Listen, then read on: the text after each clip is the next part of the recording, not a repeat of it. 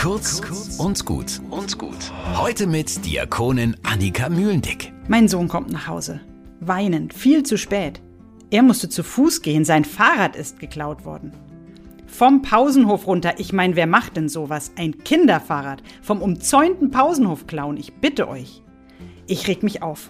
Ich muss mich abreagieren und schreibe eine wütende Nachricht in die Familiengruppe. Die Antwort: Ich hoffe, er hat ein schlechtes Gewissen. Hatte er das Fahrrad wohl nicht abgeschlossen? Nein, hat er nicht. Er ist neun Jahre alt. Er wird auch seinen Kopf liegen lassen, wenn er nicht angewachsen wäre. Aber darum geht's doch nicht. Jetzt rege ich mich ja noch mehr auf über die Reaktionen. Was ist das für eine Welt, in der ich nach meinem potenziellen Fehlverhalten gefragt werde, wenn ein anderer Mensch was Verbotenes tut? Die vergewaltigte Frau, die sicher einen zu kurzen, provozierenden Rock getragen hat. Der verprügelte Mann, der seinen Partner halt nicht am Bahnhof hätte küssen sollen. Der beklaute Grundschüler, der sein Fahrrad nicht unabgeschlossen hätte stehen lassen sollen.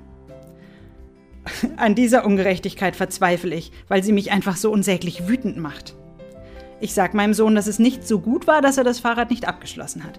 Dass die Schuld aber bei dem liegt, der es einfach genommen hat. Er nickt und kann das verstehen.